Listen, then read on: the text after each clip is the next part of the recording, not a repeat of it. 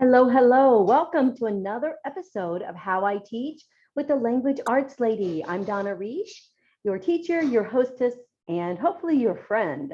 So I'm excited today to bring you more information about sentence writing versus clause writing versus phrase writing. So before we get too far into the content today, I want to remind you that every hit episode comes with its own teacher's notebook. And it looks like this. See how to scroll on here. Looks like this. And it has the lesson that I'm teaching from for you. So uh, typically it is a writing lesson and you can use it to teach writing to your students. This is more of an upper level, so more high school level um, workbook text that you can go review with your student, have him or her listen to them, listen to this assignment, listen to this uh, podcast episode and the previous one, and learn all about it themselves. So this is not actually a worksheet uh, like most of them are. This is a little bit different. This comes from my Write Right Quick Kit, which is a training kit um, that is four and a half hours long of video training with a 100 page book. And so you can uh, get that at my Teachers Pay Teacher store. And then you will have access to all four and a half hours of the, the videos that go with it. And you can use that for your own um, teaching uh, information, or you can use it also with your students, with your classroom, however it fits. Um, definitely appropriate for, uh, say, seventh or eighth grade and above.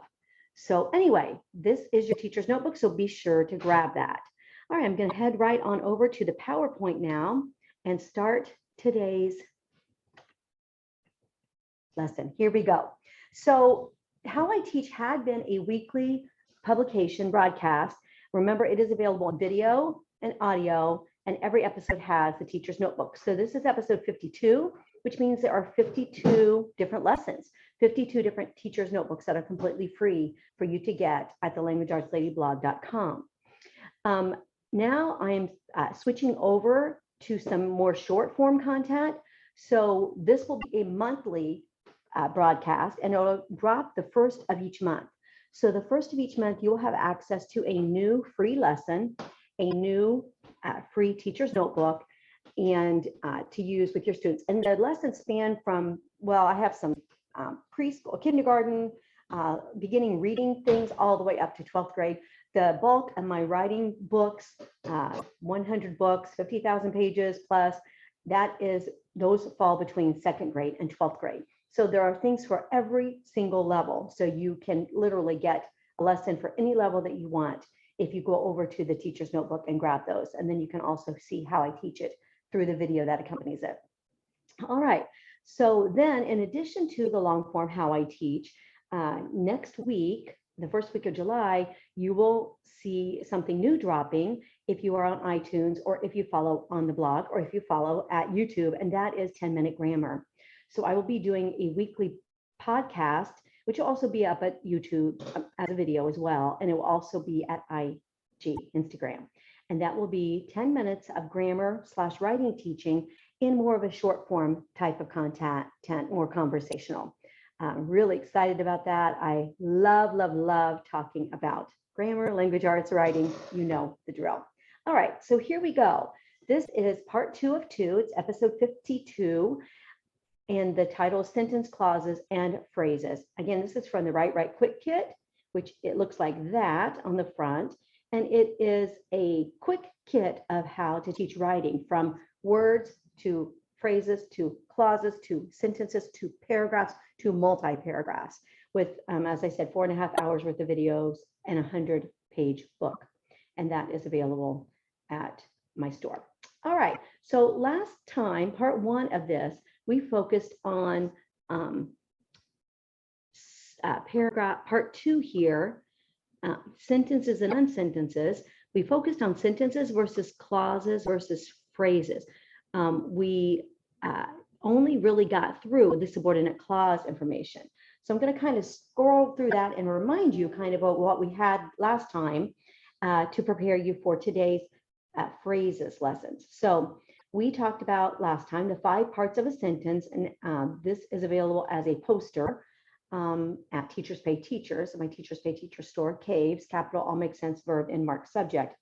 All of my posters also um, have what is called reference rings cards. And the reference ring cards are little um, one quarter of an eight and a half by 11 sheet that you can print on tag board and punch a hole in the corner, put it on a ring, and it has all of the poster information on cards.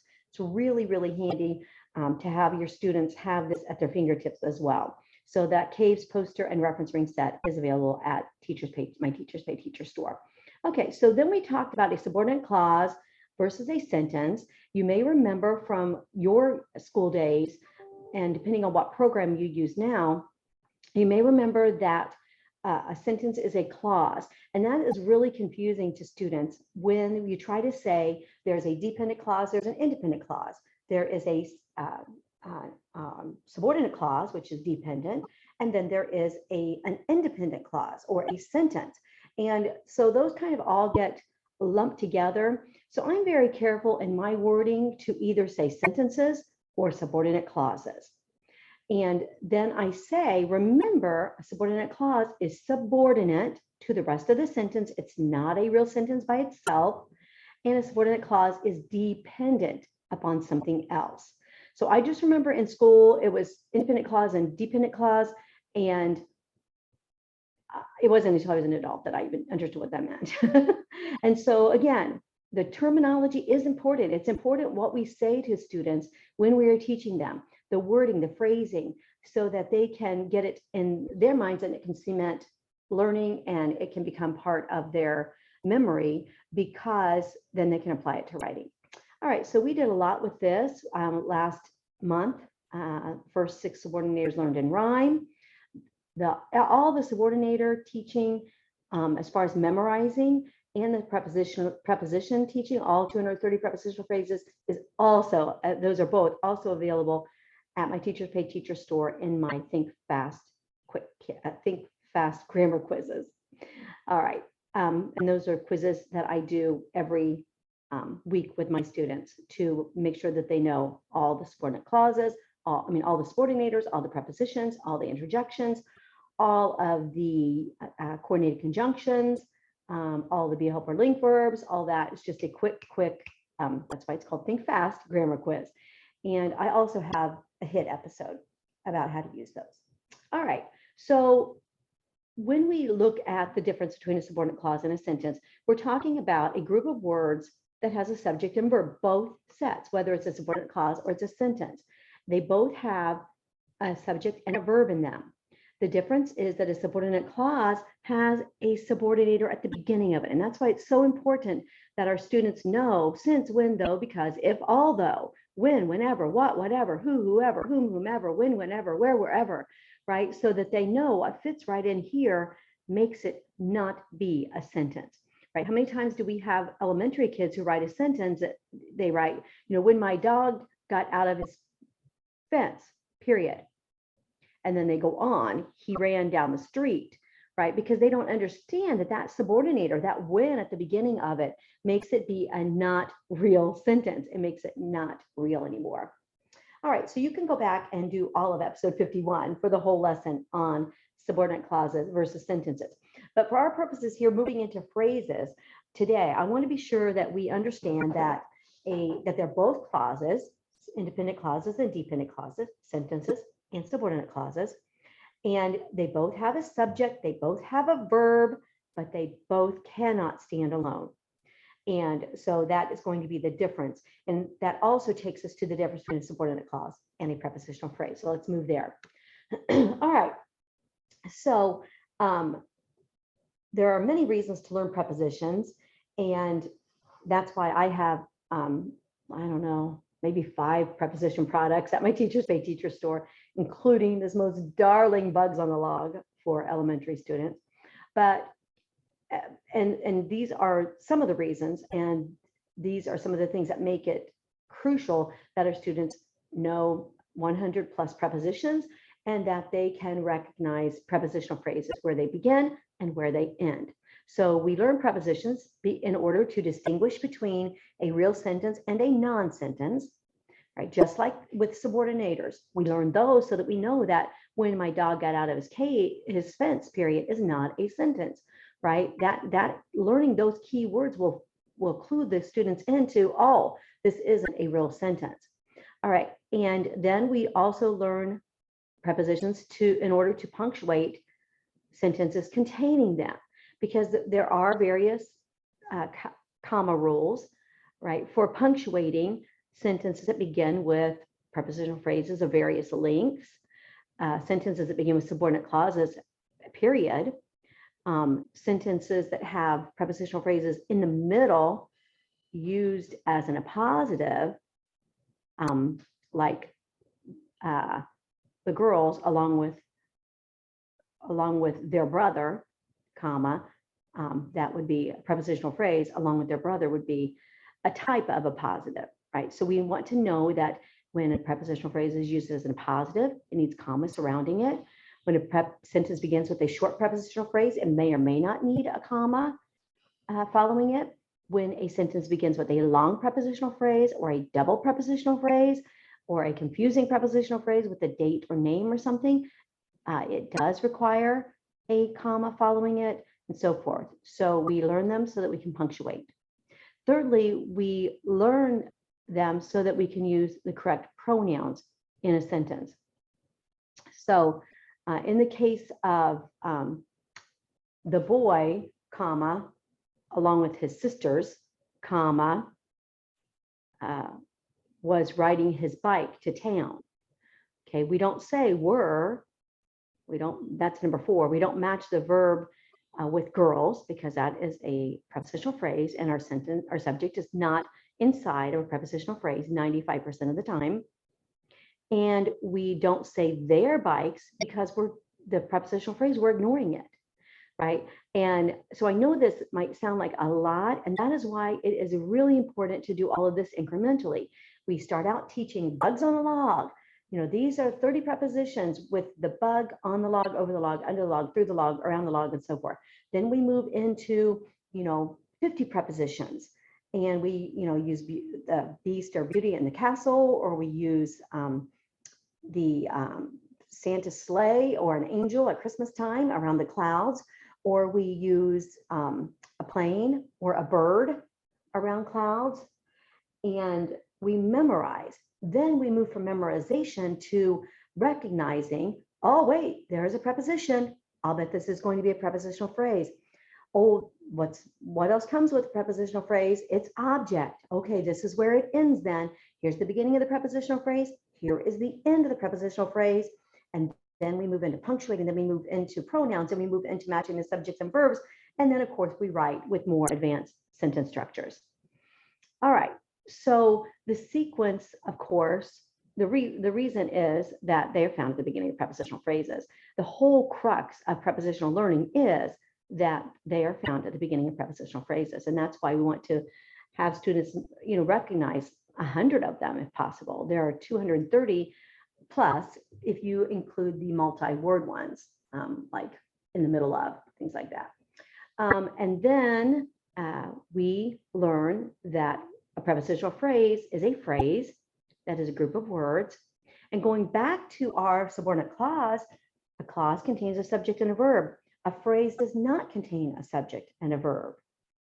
So a prepositional phrase is a phrase, which is a group of words that begins with a preposition. All right, so that is, uh, I always do prepositions, prepositional phrases first. It's just for teachers to spell in the other order because it's important for us to learn at the beginning, right early on, why students continually write when my dog got out of the cage, uh, out of the fence, period, right? so, um, but with students, we, we take the easiest chunk first, right? And then we move in and, um, and get more information. All right. And the subject of a sentence is seldom found within a prepositional phrase. Um, about 95% of the time, the subject of a sentence will not be in a prepositional phrase. So it's important that students can recognize them, prepositional phrases, and get rid of them mentally and match their subjects with their verbs. And um, then that subject verb agreement, that the subject verb agreement is one of the biggest writing problems ever because of all the various sentence structures and matching each subject with its correlating verb. Because obviously a sentence can have its main subject and its main verb, but then it might have other subjects and other verbs, like we learned last week in episode 51 with subordinate clauses. You could, or compound sentences, compound complex sentences. You could literally have half dozen or more uh, subjects that need to correlate with a verb somehow, right? And so that is why uh, the sequence, the reasoning behind learning prepositions. All right, so let me give you some examples that you can see because I've been kind of giving some verbal ones, but uh, the, these three show you uh, really some really good examples of this and why students need to be able to put parentheses around prepositional phrases at first that's what we do and then eventually they can mentally delete them right? But at first that's not something that's easy to do. You can't there's there are too many moving parts there are too many things going on for us to give a student a sentence the boy in the stories was lost and for the student to say okay in is a preposition in what? in the stories in the stories is a prepositional phrase i'm going to ignore that so i'm going to go back okay the boy boy okay now i need to skip over that in the stories was all right right? So many moving parts. So we are going to have them isolate prepositional phrases with parentheses. And in that case, they need to recognize the preposition in. They need to be able to say in what, or in where, or in whom. That's how I teach prepositional phrases, the, that the object answers the question of the position, or in the case of time, of the time. All right, and then um, we put parentheses around it, and then we have the subject left and the verb left, uh, at least the main verb of the sentence. So in number one, the boy in the stories was lost. In what? In the stories, put parentheses around it, the boy was. If they do not isolate prepositional phrases with parentheses, the word that is closest to the verb is the word stories. And it doesn't even sound that terrible to say in the boys, the boy in the stories were lost because stories is right up against the verb. So it doesn't even sound awful to do it. It actually doesn't even sound incorrect. It does to me because uh, I spend my entire life putting parentheses around prepositional phrases in students' papers to show them how they need to match their subjects and verbs in all their papers everywhere. Um, but to most people, I mean, even, you know, fairly grammar savvy people, the boy in the stories were lost doesn't really sound terrible. And, and it shouldn't because stories is right up against the verb. So we isolate that and then we realize a real subject of the sentence is not stories because the subject is seldom in a prepositional phrase. Instead, the subject of that sentence is boy. And, and then I always do this test with my kids. It's the, um, the subject verb agreement test. It is an it or a they. Is a boy an it or a he or she? Is the boy an it or a he or a she? They'll say he. Okay, so do you say he was or he were? He was. Boom. Next one, number two. On the outskirts of town, a little house fell down. Now, I don't do that all at once. Those are a lot of different tricks that we use, right? So eventually, but I can do that all the time with my students. I can say, okay, uh, magazines, magazines, is that an it or a they? They. Do you want they is or they are? Are, right. Okay, so we need they are, we need they were, we need um, they um, uh, run, whatever it might be. It's just uh, the series, the sequence that I follow in um, calling out the singular versus the plural. And number two, on the outskirts of town, that's a double prepositional phrase opener. And um, it, the first one is on, on what, on the outskirts. The next one is of, of what, of town. And then you have your real sentence. I always tell teach students, especially young students, that your real sentence starts after the openers, right? Um, we call it real in that case. Just makes it a lot easier than saying your um, independent clause starts where, right? Let's not say that to third graders. Let's say your real sentence starts right here. A little house. A little house is a little house an it or a they? It's an it. It fell. Right. All right, and then of course we have our comma rule that comes into play um, too um, with that. And then there's the, the, the debates, of course, whether we just say house or we say little house, or we say a little house as the main subject. And um, that's debatable, right? I mean, you're going to find it in grammar books various ways. I tell my students that if it doesn't change the um, the subject, then it doesn't matter. It doesn't matter if it's a big house, a little house, a house, the house. It's a singular house, right? And they can either say a little house or they can say house. All right, the number three is the blonde girl. Again, everything we teach in grammar should focus towards writing. It should all point to writing or speaking. The blonde girl, parentheses, out of all the girls, was on key.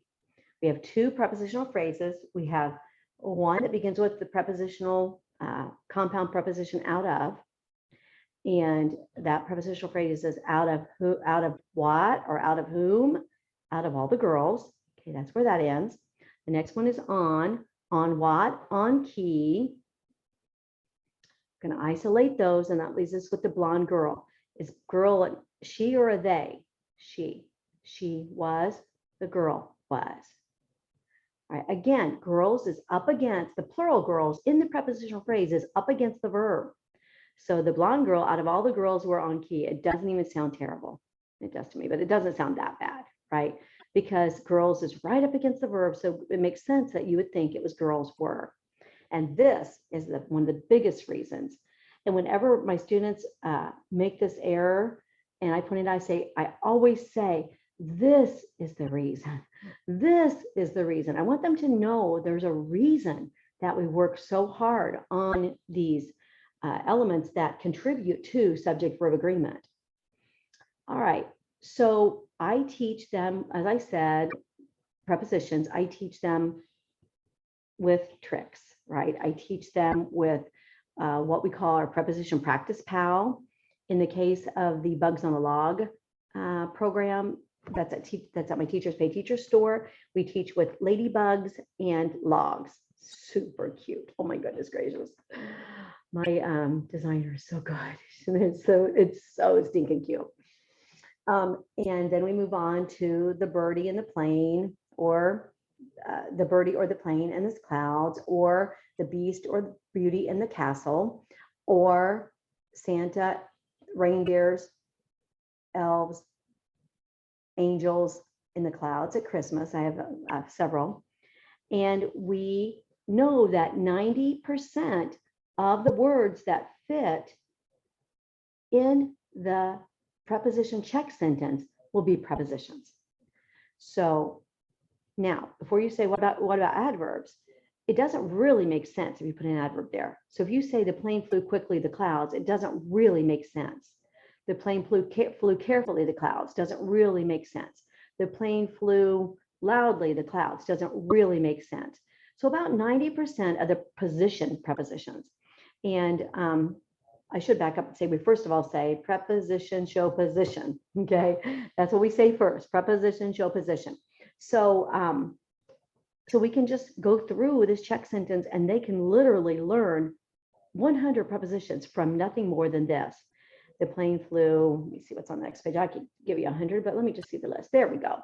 About aboard the clouds, about the clouds, above the clouds, around the clouds, across the clouds, beneath the clouds, below the clouds, atop the clouds, between the clouds, beyond the clouds, by the clouds, close to the clouds, down the clouds, far from the clouds, from the clouds, following the clouds, inside the clouds, inside of the clouds, in between the clouds, in place of the clouds, in addition to the clouds, in back of the clouds, and to the clouds, minus the clouds, near the clouds, on top of the clouds, opposite of the clouds, out of the clouds, out from the clouds, outside the clouds, past the clouds, round the clouds, through the clouds, throughout the clouds, towards, so on and so forth. So many. This, the, the jingles, the rhymes, the songs, I do all of those. I have a be a helper link verb song, 36 BHL verbs, being, helping, and linking verbs, boom, 36 of them. I have um, um, uh, the uh, my, well, oh, while, yes, no, rhyme for interjections. I have the um, six subordinators learned in rhyme. Since when, though, because if, although. But song and jingles can be limiting. So I use those when they are not limiting. So like the first, the six interjections or, you know, whatever the case may be in the different rhymes are in my Think Fast grammar quizzes. Um, but once, if I did use a song for prepositions, which I learned them kind of in a sing-song manner. I remember, you know, aboard, about, above, beyond, beneath, between, and and I have kids all the time who come and they know that song, and I'm always like, that is so great, you guys. You know 30 of them already. This check sentence is going to help you learn 70 more so that you can get a whole repertoire of 100 prepositions so that you can always spot your prepositional phrases. So, you know, I would say start if your program uses a song, start out with a song.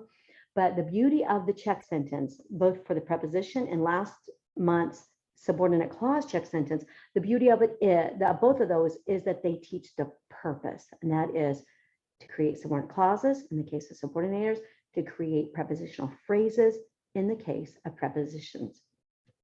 All right, so then we have a time one, and these are much more limited. We don't have as many time ones, as many time prepositions as we do spatial. But we, the boy, boy played after the classes, Santa laughed after the dinner, um, Birdie smiled after the picnic. I can't, I, I can't remember what all, I- what all they are in all my different programs, but at any rate, um, that, that'll help them learn the time ones. And then we have the next problem, which is our final problem for today, and that is the subordinate clause versus the phrase. So remember, sentences and subordinate clauses both have subjects and verbs. A phrase does not have. Now, we have all kinds of other problems, like uh, in keeping the faith. That's got a verb in it. Is that a prepositional phrase? And so then I'll tell my students, you know, that's kind of a prepositional clause. Let's go ahead and mark it. It has a verb in it, but it doesn't have a subject and verb, right? So it's not going to throw us off. It doesn't have both. And then a sentence can stand alone.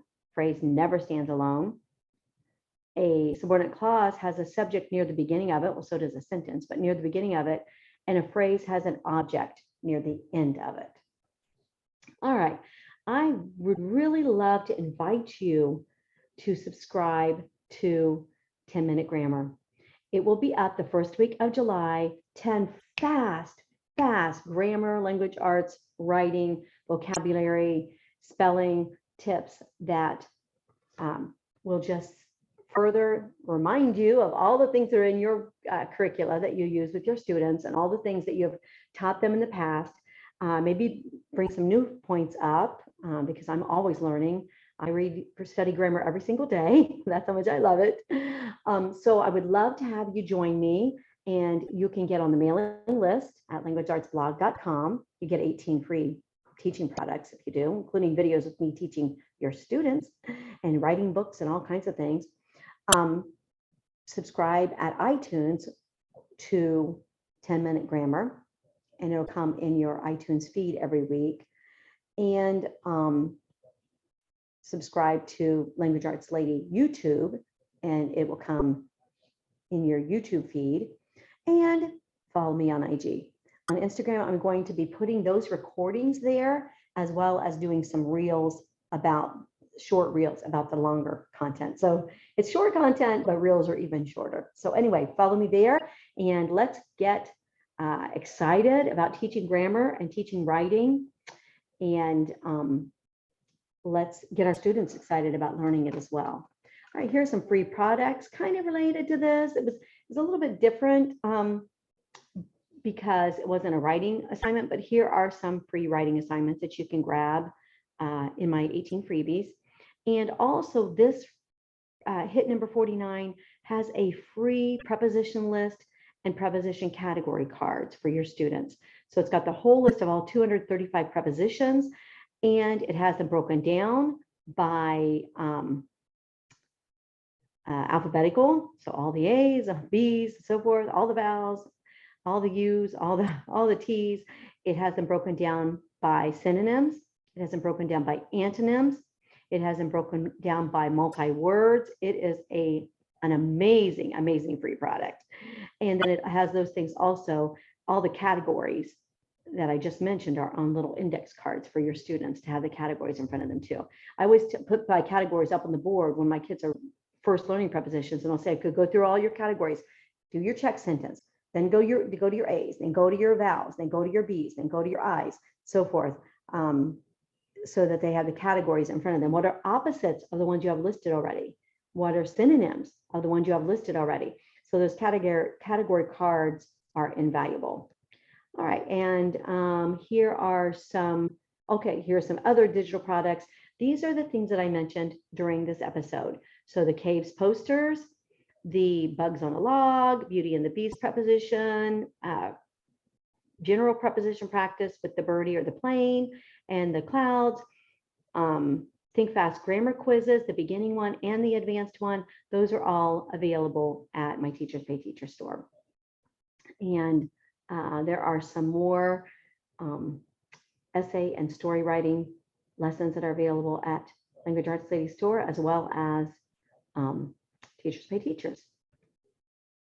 And my semester long faith-based composition books. So these are writing books for one semester that are faith-based. Uh, they have some of the fairy tales and things as well as godly heroes and animals and things like that.